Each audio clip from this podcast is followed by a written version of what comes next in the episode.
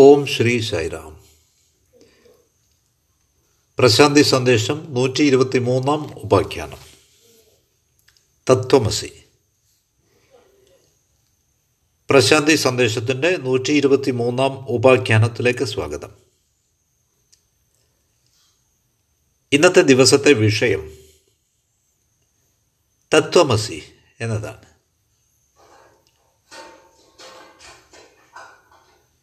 You are that നിങ്ങൾ അതാകുന്നു. ഇതാണ് ഇന്നത്തെ വിഷയം. ഇത്തരം പ്രസ്താവനകൾ തത്വമസി പോലെയുള്ള പ്രസ്താവനകൾ മഹാവാക്യങ്ങളാണ്. വേദങ്ങളിൽ നിന്നാണിവ. അതുകൊണ്ട് ഇന്ന് ഈ വിഷയത്തെപ്പറ്റി ഞാൻ സംസാരിക്കാം. തത്വമസി. നാം നിരവധി കാര്യങ്ങൾ വായനയിലൂടെയാണ് മനസ്സിലാക്കുന്നത്. ശ്രവണത്തിലൂടെയാണ് അഥവാ നിരീക്ഷണത്തിലൂടെയാണ്. ഇവയെല്ലാം അറിവാണ്. നോളജ്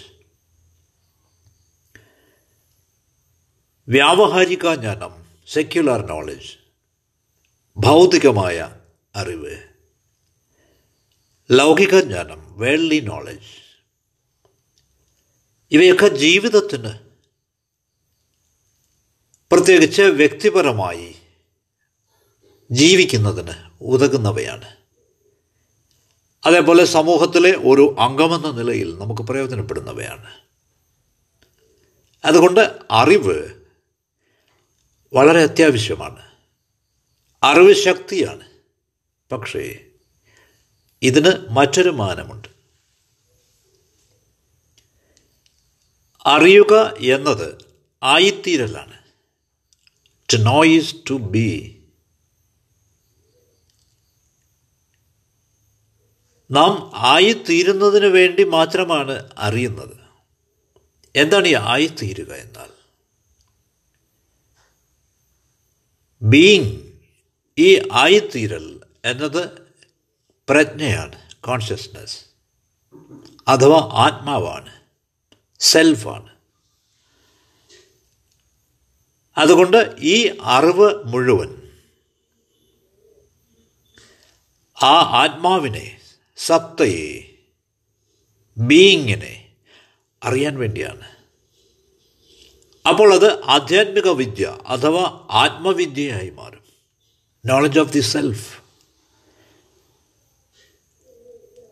അതുകൊണ്ട് നമ്മുടെ നിത്യജീവിതവുമായി ബന്ധപ്പെട്ട അറിവ് ലൗകിക വിദ്യ എന്നും അഥവാ ലൗകിക ജ്ഞാനം എന്നും ഭൗതിക ജ്ഞാനം എന്നും അഥവാ വ്യാവഹാരിക ജ്ഞാനം സെക്യുലർ നോളജ് എന്നും അറിയപ്പെടും. ഇതിൽ എല്ലാ കലകളും എല്ലാ ശാസ്ത്രങ്ങളും എല്ലാ തരം വിവരങ്ങളും ഇതിൽപ്പെടും എന്നാൽ ഇതിന്റെ മറുവശം എന്നത്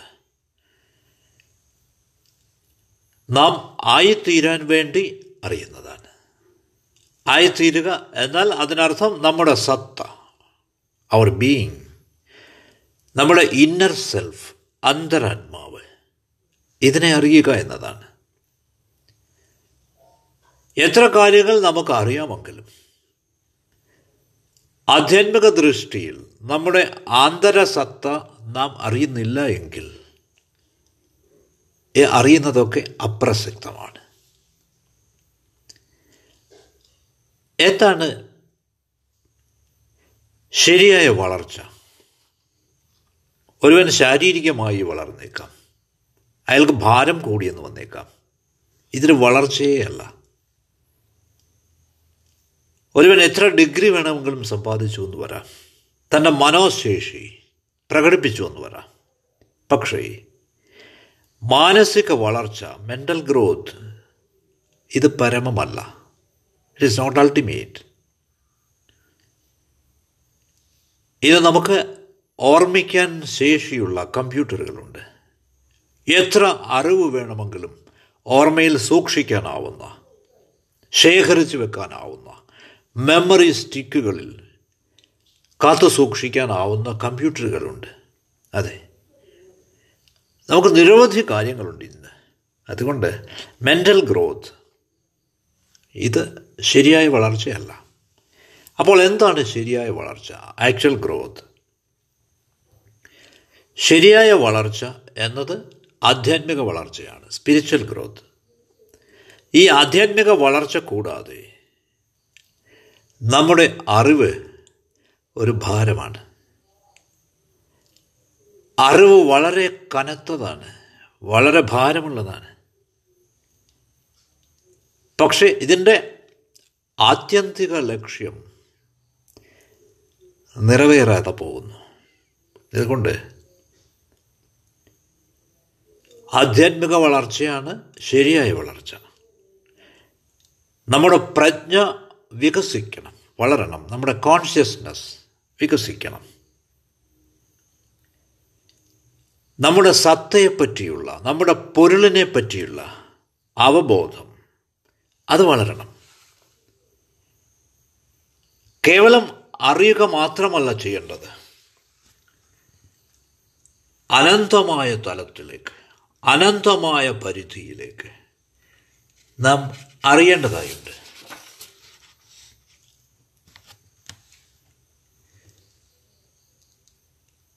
ഇനി ഞാൻ നിങ്ങളോട് പറയട്ടെ. ഒരു ഗുരുവുമായുള്ള ബന്ധം ഒരു അവതാരവുമായുള്ള ബന്ധം ഒരു മഹാത്മാവുമായിട്ടുള്ള ബന്ധം പരമാചാര്യരുമായി അഥവാ ജഗദ്ഗുരുവുമായ ബന്ധം വളരെ അത്യാവശ്യമാണ്. എന്തുകൊണ്ട്? എന്തുകൊണ്ടെന്നാൽ അവിടുന്ന് നിങ്ങളെ നയിക്കുന്നു. ആധ്യാത്മിക പഥത്തിൽ ഒരു ഗുരുവിന്റെ ആവശ്യമെന്തെന്ന് നാം ഇതിനു മുമ്പുള്ള പ്രഭാഷണങ്ങളിൽ ചർച്ച ചെയ്തു കഴിഞ്ഞു. ഇപ്പോൾ ചോദ്യം ഇതാണ്. ഒരു ഗുരുവും ശിഷ്യനും തമ്മിലുള്ള ബന്ധം അത് കേവലം ശാരീരികമായൊരു ബന്ധമല്ല. അടുപ്പമുള്ളവർ തമ്മിൽ നാം കാണുന്ന ബന്ധമല്ല. ഒരു അമ്മയും മകനും തമ്മിലുള്ള ബന്ധം എന്നത് ശാരീരിക ബന്ധമാണ് ഫിസിക്കൽ റിലേഷൻഷിപ്പ് ഒരു കാമുകനും കാമുകയും തമ്മിലുള്ള ബന്ധം ലൗകികമായ ബന്ധമാണ് എർത്ത്ലി റിലേഷൻഷിപ്പ് പക്ഷേ ഒരു ഗുരുവും ശിഷ്യനും തമ്മിലുള്ള ബന്ധം. Relationship between a master and a disciple അത് ഒരു ആധ്യാത്മിക ബന്ധമാണ്. സ്പിരിച്വൽ കണക്ഷൻ ആത്മാക്കളുടെ സംഗമമാണ്. കോമ്പിനേഷൻ ഓഫ് സ്പിരിറ്റ്സ് ഇതൊരു ആധ്യാത്മിക ബന്ധമാണ്. സ്പിരിച്വൽ റിലേഷൻഷിപ്പ് ഞാനിത് വളരെ വ്യക്തമായി പറയട്ടെ. മറ്റു തരത്തിൽ പറഞ്ഞാൽ ഭൂമിയിൽ ഗുരുശിഷ്യ ബന്ധം മാത്രമാണ്. അഭൗമമായ ഒരേ ഒരു ബന്ധം. ഈ ബന്ധം അഭൗമമാണ്. രണ്ടുപേരും ഭൂമിയിലാണ് ജീവിക്കുന്നതെങ്കിലും ഇതാണ് ഗുരുവും ശിഷ്യനും തമ്മിലുള്ള ബന്ധം. അതുകൊണ്ട് നാം ഒത്തിരി അറിവ് സമ്പാദിച്ചതുകൊണ്ട് മാത്രമായില്ല അപ്പോഴും നാം അജ്ഞരായി തന്നെ തുടരാം. നമുക്ക് സാധ്യമായ എല്ലാ ബിരുദങ്ങളും സമ്പാദിച്ചാലും അപ്പോഴും നാം അജ്ഞരായി തുടരാം. അതുകൊണ്ട് ശരിയായ അറിവ് യഥാർത്ഥ ജ്ഞാനം എന്നത് രഹസ്യ ജ്ഞാനമാണ്. ഈസോട്ടറിക് നോളജ് ഗൂഢജ്ഞാനമാണ് ആധ്യാത്മിക ജ്ഞാനമാണ്. അത് വളരെ അത്യാവശ്യമാണ്. ഈ ഗൂഢമായ അറിവ് ചിലപ്പോൾ രഹസ്യമായിരിക്കും ചിലപ്പോൾ സ്വകാര്യമായിരിക്കും. ഡിവൈൻ മാസ്റ്റർ ഈ ദിവ്യ ഗുരു തന്റെ ഓരോ ശിഷ്യനും വെളിപ്പെടുത്തിയിട്ടുണ്ടാവും ഇത്. ഉപനയിക്കപ്പെട്ടവരെ ഉദ്ദേശിച്ചിട്ടുള്ളതാണിത്. ഇതാണ് ഒരു ഗുരുവിന്റെ മാസ്റ്ററുടെ ആവശ്യം. മറ്റു തരത്തിൽ പറഞ്ഞാൽ മറ്റു തരത്തിലുള്ള ജ്ഞാനസമ്പാദനത്തിൽ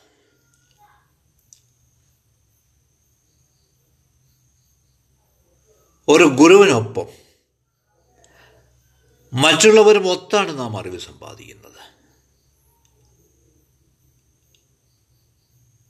പക്ഷേ ഈ ജ്ഞാന പ്രക്രിയയിൽ ഇൻ ദ നോയിങ് പ്രോസസ് നിങ്ങൾ ഒറ്റയ്ക്കാണ്.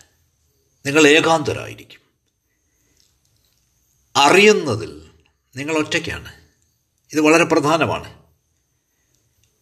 പക്ഷേ ആശയവിനിമയത്തിന്റെ കാര്യത്തിൽ നിങ്ങൾ അറിഞ്ഞതൊക്കെ നിങ്ങൾ പ്രകാശിപ്പിക്കാൻ ആഗ്രഹിക്കുമ്പോൾ മറ്റൊരു ആൾ വേണം മറ്റൊരു വ്യക്തി വേണം. അതുകൊണ്ട് ആശയവിനിമയത്തിന് ഒരു അപരനെ ആവശ്യമുണ്ട്. എന്നാൽ ഈ നോയിങ് പ്രോസസ് അറിയുന്ന ഈ പ്രക്രിയ പൂർണമായും വൈയക്തികമാണ് ഇൻഡിവിജ്വലാണ് തന്നെയുമല്ല ഈ അറിയുന്ന പ്രക്രിയ നോയിങ് അതൊരു നിശ്ചിത കാലഘട്ടത്തിലേക്കല്ല നമ്മുടെ അക്കാദമിക് ജീവിതം പോലെ അല്ല? ഇത് ഒഴുകുന്ന നദി പോലെയാണ്. ഇതൊരു നിരന്തര പ്രക്രിയയാണ്. അതിന് അവസാനം ഒന്നുമില്ല. ഈ കാരണത്താലാണ് നമ്മുടെ ആളുകൾ പാരായണത്തിലൂടെ ശാസ്ത്രഗ്രന്ഥങ്ങൾ വായിക്കുന്നതിലൂടെ കടന്നു പോകുന്നത് വളരെ അത്യാവശ്യമാണെന്ന് ചിന്തിക്കുന്നത്. അവർ ജപം നടത്തുന്നു. അവർ ആരാധന നടത്തുന്നു. ഇവയെല്ലാം നിർദ്ദേശിക്കപ്പെട്ടിട്ടുള്ളതാണ്. ഇവയെല്ലാം ഒറ്റയ്ക്കാണ് ചെയ്യുന്നത്. നിങ്ങൾ ഏകാന്തരാവും ഇതൊക്കെ ചെയ്യുമ്പോൾ. അതുകൊണ്ട് അവസാന ദിവസം വരെ നാം ഇതൊക്കെ ചെയ്യേണ്ടതായിട്ടുണ്ട്. എന്തുകൊണ്ടെന്നാൽ ഈ നോയിങ് പ്രോസസ്സ് ഈ അറിയുന്ന പ്രക്രിയ നിത്യതയിലേക്കുള്ള നൈരന്തര്യമാണ്. കണ്ടിന്യൂറ്റി ടു എറ്റേണിറ്റി ഇനി ഈ അറിയുന്ന പ്രക്രിയയിൽ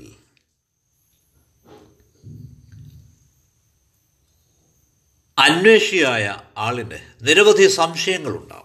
അദ്ദേഹത്തിന്റെ മാർഗത്തിൽ. നിരവധി നിരവധി സംശയങ്ങൾ ഉടലെടുക്കാം അദ്ദേഹത്തിൽ. പക്ഷേ ഞാൻ ഈ വഴിയാണ് നിർദ്ദേശിക്കുന്നത്. ഭാരതത്തിലെ പുരാതനമായ രീതി എന്നത്. ഒരു ഗുരുവും ശിഷ്യനും തമ്മിലുള്ള സംവാദം ആരംഭിക്കുന്നത് ഒരു പ്രാർത്ഥനയോടെയാണ്. ഓം സഹനാവവതു സഹനൗ ഭുനക്തു സഹവീര്യം കരവാവഹൈ തേജസ്വിനാവധീതമാവസ്തു മാവിദ്വിഷാവഹൈ. ഇതൊരു പ്രാർത്ഥനയോടെയാണ് ആരംഭിക്കുന്നത്. നമുക്ക് ഒരുമിച്ച് പഠിക്കാം. നമുക്ക് ഒരുമിച്ച് വളരാം. അതുകൊണ്ട് ഈ ഭാവം ഈ ആധ്യാത്മിക പദം ഈ ജ്ഞാനപ്രക്രിയ ഇതൊരു പ്രാർത്ഥനയോടെയാണ് ആരംഭിക്കുന്നത്. നിങ്ങൾക്ക് സംശയങ്ങൾ ഉണ്ടാവുന്നതിന് മുമ്പേ ഒരു പ്രാർത്ഥനയോടെ ആരംഭിക്കുക. എന്തുകൊണ്ടെന്നാൽ നിങ്ങൾ അറിയാൻ ആഗ്രഹിക്കുകയാണ്. ഇതാണ് ശരിയായ അന്വേഷണം റൈറ്റ് ഇൻക്വയറി അതുകൊണ്ട് ശരിയായ അന്വേഷണം വിനീതമായ ഒരു പ്രാർത്ഥനയോടെയാണ് ആരംഭിക്കുന്നത്. അതിന് പ്രാർത്ഥനയോടെ ആരംഭിച്ചില്ലെങ്കിൽ അതിനർത്ഥം നിങ്ങൾ വളരെ സ്വാർത്ഥനാണെന്നാണ് ഈഗോയിസ്റ്റിക് ആണെന്നാണ് വളരെ ഗർവുള്ള ആളാണെന്നാണ് അങ്ങനെയുള്ളപ്പോൾ നിങ്ങൾക്കുള്ള സംശയം തന്നെ ഒരുതരം രോഗമാണ്. അത്രയേ ഉള്ളൂ ഇനി ഈ അന്വേഷണത്തിനായി നാം പ്രാർത്ഥനാഭരിതരാവണം. ഈ പ്രാർത്ഥന നമ്മുടെ ഹൃദയത്തിൽ നിന്നും വരണം. നാം പ്രാർത്ഥനാഭാവത്തിലാവണം. ഇത് വളരെ വളരെ ആവശ്യമുള്ളതും അത്യാവശ്യവുമാണ് ഒഴിവാക്കാനാവാത്തതാണ്. തന്നെയുമല്ല നമുക്കൊരു സംശയമുണ്ടെങ്കിൽ ഞാൻ പറഞ്ഞുകൊള്ളട്ടെ ന്യായമായ സംശയമാണതെങ്കിൽ. തീർച്ചയായും എല്ലാ നിലയ്ക്കും അതൊരു നല്ല ലക്ഷണമാണ്. ഏറ്റവും ആവശ്യമുള്ള സംഗതി ഇതാണ്. ഡൗട്ടിങ് ഈ സംശയിക്കുന്ന പ്രക്രിയ. അത് ഒരു മാർഗമാണ്. ഇറ്റ് ഇസ് എ മീൻസ് ദയവായി ഇത് ഇത് ശ്രദ്ധിച്ചാലും. ഡൗട്ടിങ് ഈസ് എ മീൻസ് അതിന്റെ ഈ മാർഗത്തിന്റെ അന്ത്യം ഫെയ്ത്താണ് വിശ്വാസമാണ്. അല്ലാതെ നിങ്ങൾ സംശയിക്കുന്നതിന് വേണ്ടി സംശയിക്കുകയല്ല. സംശയങ്ങളെ നിങ്ങൾ വരവേൽക്കുകയല്ല ഒന്നിനു പുറകെ മറ്റൊന്നായി അപരിമിതമായി. സംശയം സംശയത്തിന് വേണ്ടിയല്ല. സംശയം കേവലൊരു മാർഗമാണ്. ആ മാർഗത്തിന്റെ ലക്ഷ്യം ഫെയ്ത്താണ്. വിശ്വാസമാണ്. അതുകൊണ്ട് നാം ഈ വിശ്വാസത്തിൽ കേന്ദ്രീകരിച്ചിരിക്കുന്നത് കൊണ്ട് ഈ വിശ്വാസമാണ് നമ്മുടെ മനസ്സിനെ തുറക്കുന്നത്. നേരെ മറിച്ച് സംശയം നമ്മുടെ മനസ്സിനെ കൊട്ടിയടയ്ക്കുകയാണ്. സംശയം എന്നത് ക്ലോസിംഗ് പ്രോസസ്സാണ് സമാപ്തി പ്രക്രിയയാണ്. സംശയം എന്നത് സ്വയം വിനാശകരമാണ് സെൽഫ് ഡിസ്ട്രക്റ്റീവാണ് ചിലപ്പോഴൊക്കെ ആത്മഹത്യാപരവും കാരണം നിങ്ങൾ ഒന്നിനെയും കാണുന്നതിന് തുറന്ന മനോഭാവമുള്ളവരാവില്ല. ഈ സംശയം കാരണം ഡൗട്ടിംഗ് തോമസ് ആയിരിക്കും നിങ്ങൾ. നിങ്ങൾ ഉത്തരത്തിനു വേണ്ടി തയ്യാറെടുത്തിട്ടുണ്ടാവില്ല. എന്തുകൊണ്ടെന്നാൽ നിങ്ങൾ നിങ്ങളുടെ അടുത്ത സംശയത്തിനു വേണ്ടി തയ്യാറെടുക്കുകയായിരിക്കും. നിങ്ങൾ അടുത്ത ചോദ്യത്തിന് വേണ്ടി തയ്യാറെടുക്കുകയായിരിക്കും. ഞാൻ പറഞ്ഞതുപോലെ പ്രാർത്ഥന അത്യന്താപേക്ഷിതമാണ്. നിങ്ങൾ എന്തെങ്കിലും സംശയം പ്രകടിപ്പിക്കുന്നതിന് മുമ്പ് നിങ്ങൾ ആരംഭിക്കുന്നതിന് മുമ്പ് സ്വയം ആഴത്തിൽ അന്വേഷിക്കുക. പ്രാർത്ഥന അത്യാവശ്യമാണ്. എന്തുകൊണ്ട്? പ്രാർത്ഥന നമുക്ക് ആവശ്യമായ ഗുണങ്ങളെ പുറത്തു കൊണ്ടുവരുന്നു. സ്വീകാരക്ഷമത റെസിപ്റ്റിവിറ്റി ഉല്ലാസം പോലും. നിങ്ങൾ തുറന്നവരും അന്വേഷണ തൽപരരുമാവും. നിങ്ങളിവിടെ ചോദ്യം ചെയ്യുന്നത് നിങ്ങളുടെ ആകാംക്ഷ കൊണ്ടല്ല.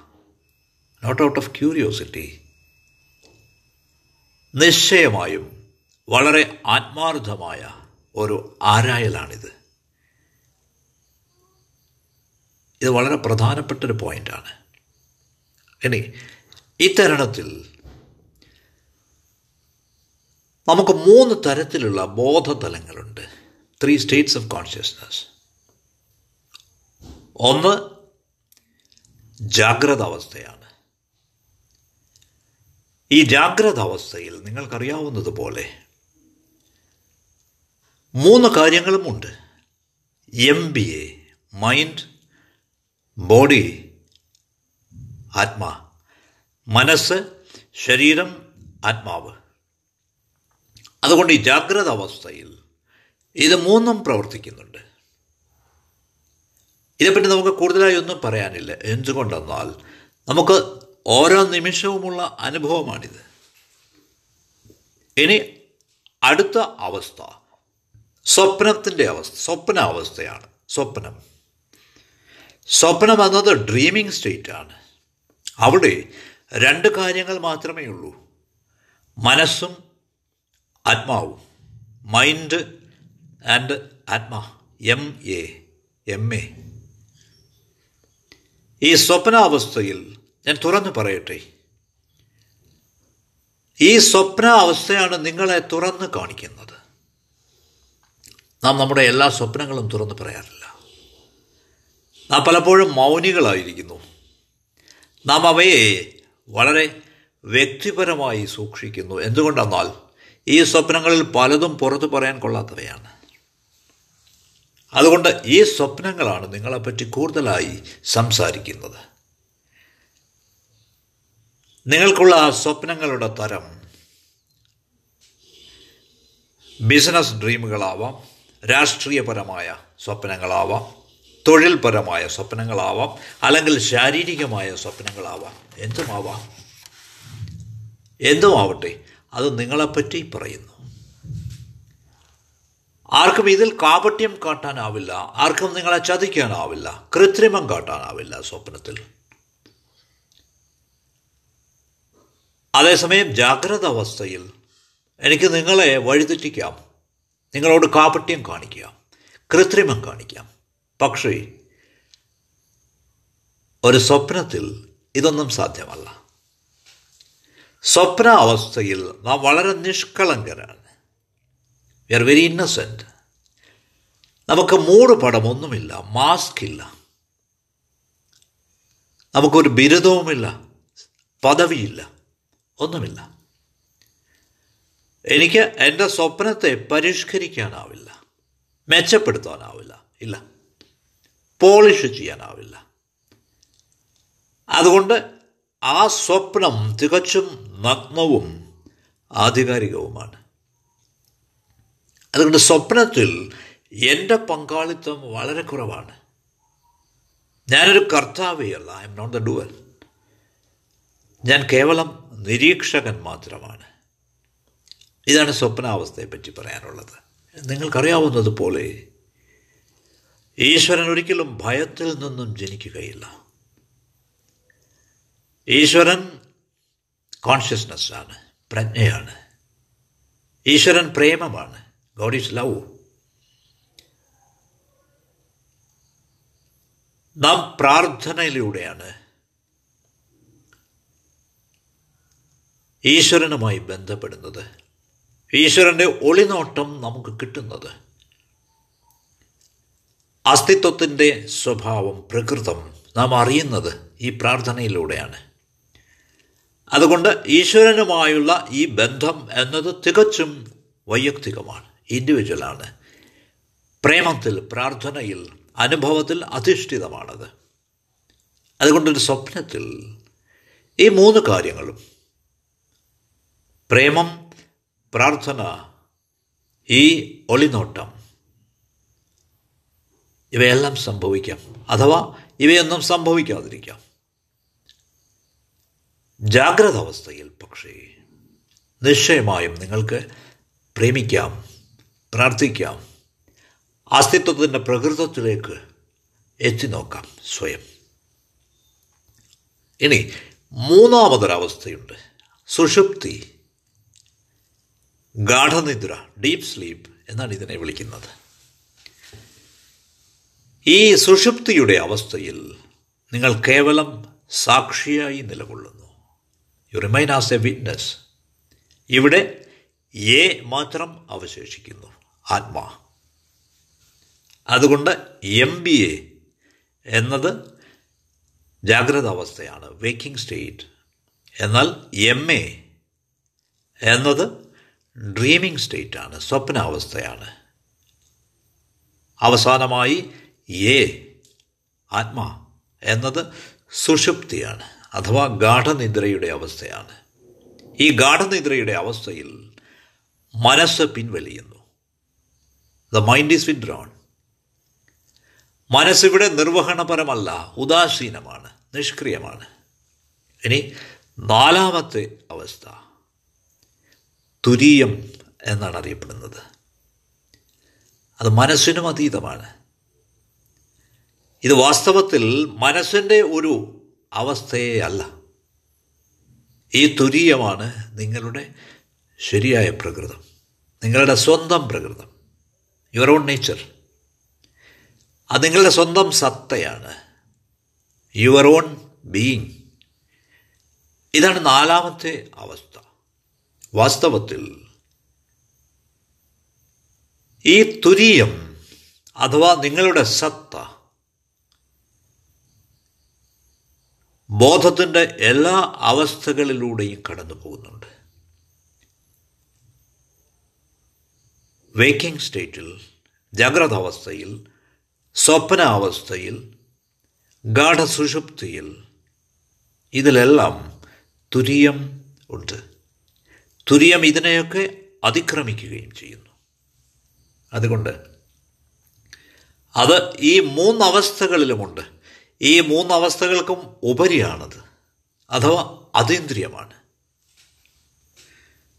അതുകൊണ്ട് ഞാനിതിങ്ങനെ സംഗ്രഹിക്കാം. ജാഗ്രത അവസ്ഥ സ്വപ്നാവസ്ഥ സുഷുപ്തിയുടെ അവസ്ഥ. ഈ മൂന്ന് ഇത് മൂന്നും അവസ്ഥകളാണ്. കാരണം ഇവയ്ക്കൊക്കെ ഇവയൊക്കെ മാറാം. ദേ ക്യാൻ ചേഞ്ച്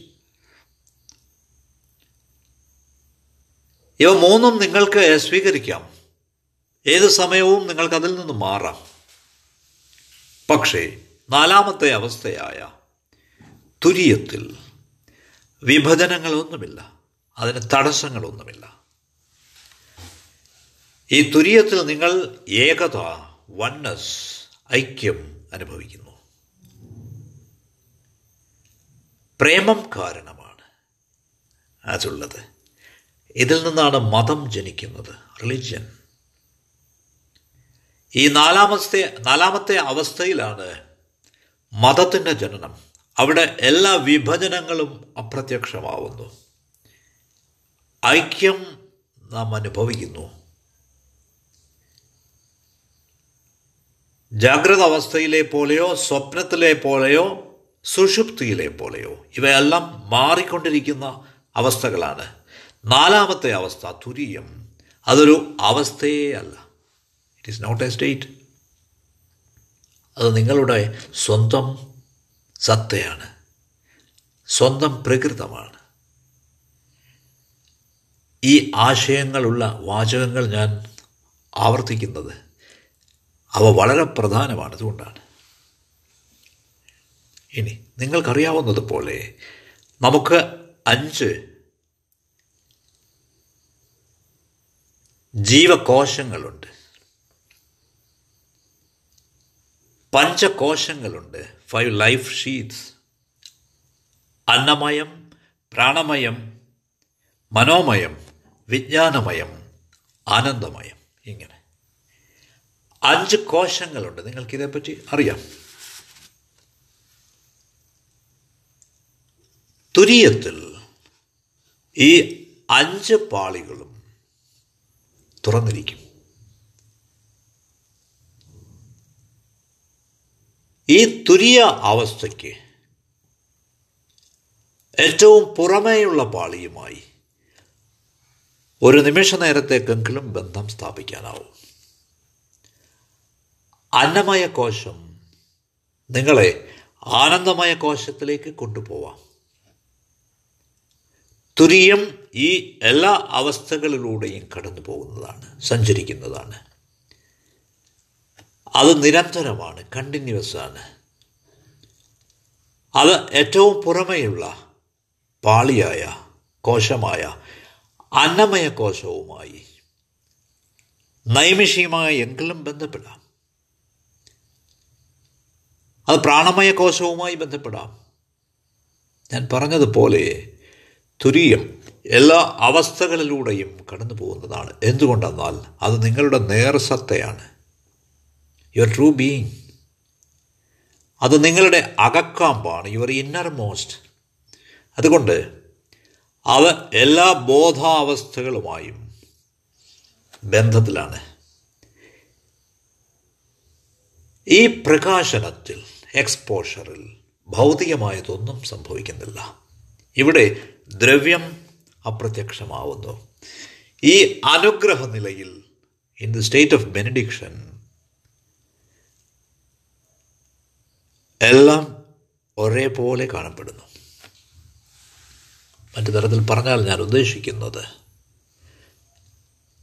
പരമമായ നമ്മുടെ സത്തയുടെ പരമ അവസ്ഥയായ ഈ തുരീയം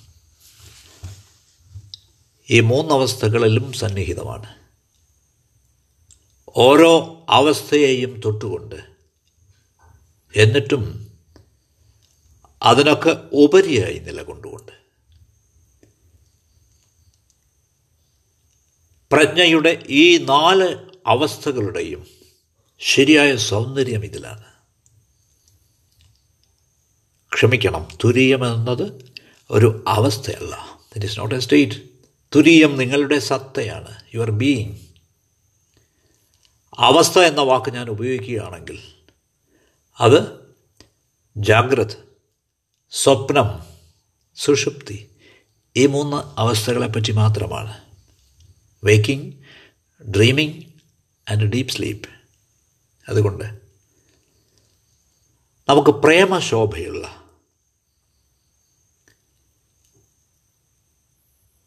ഒരു ജീവിതം ജീവിക്കാം. എന്തുകൊണ്ടെന്നാൽ മതം പ്രേമഭരിതമാവണം ലവ് ഓറിയന്റഡ് ആവണം. അത് അഗാധമായ സൗഹൃദത്തിൽ അധിഷ്ഠിതമാവണം. അതെ. ഈ അഗാധ സൗഹൃദത്തിൽ അത് ഈശ്വരനുമായി ഒന്നാവണം. അപ്പോൾ മാത്രമാണത് ശരിയായ മതമാവുന്നത്. അവിടെ മത്സരങ്ങളില്ല. ആദരവോടെ അല്ലാതെ.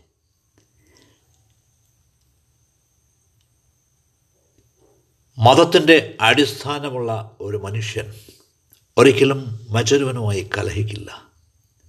പൂർണമായ ആദരവോടെയും ബഹുമാനത്തോടെയും അല്ലാതെ പക്ഷേ ഭീതി നിറഞ്ഞ ഒരു ജീവിതമാണ് നാം നയിക്കുന്നതെങ്കിൽ നാം ഭൗതിക ലോകത്തിന്റെ തലത്തിലേക്ക് താഴും. അത് ശാസ്ത്രത്തിന്റെ ലോകമാണ്. അവിടെ മത്സരമാണ്. അവിടെ നാം മത്സരിക്കാൻ തുടങ്ങുന്നു. ശാസ്ത്രലോകത്തിൽ സയന്റിഫിക് വേൾഡിൽ ധാരാളം മത്സരങ്ങളുണ്ട് യുദ്ധങ്ങളുണ്ട്. ഒരുവൻ മറ്റൊരുവനെ ഉന്മൂലനം ചെയ്യാൻ ശ്രമിക്കുന്നു. ആറ്റം ബോംബ് നൈട്രജൻ ബോംബ് എന്തൊക്കെയുണ്ട്? ഒരുവൻ മറ്റൊരുവനെ കീഴടക്കാൻ ശ്രമിക്കുന്നു. പ്രകൃതിയെപ്പോലും കീഴടക്കാനാണ് അവന് താല്പര്യം അവർ എല്ലായ്പ്പോഴും സമരത്തിൽ വിശ്വസിക്കുന്നു. കീഴടക്കലിൽ വിശ്വസിക്കുന്നു. അതുകൊണ്ട് ഞാൻ സംഗ്രഹിക്കാം. ഈ മൂന്ന് ബോധാവസ്ഥകൾ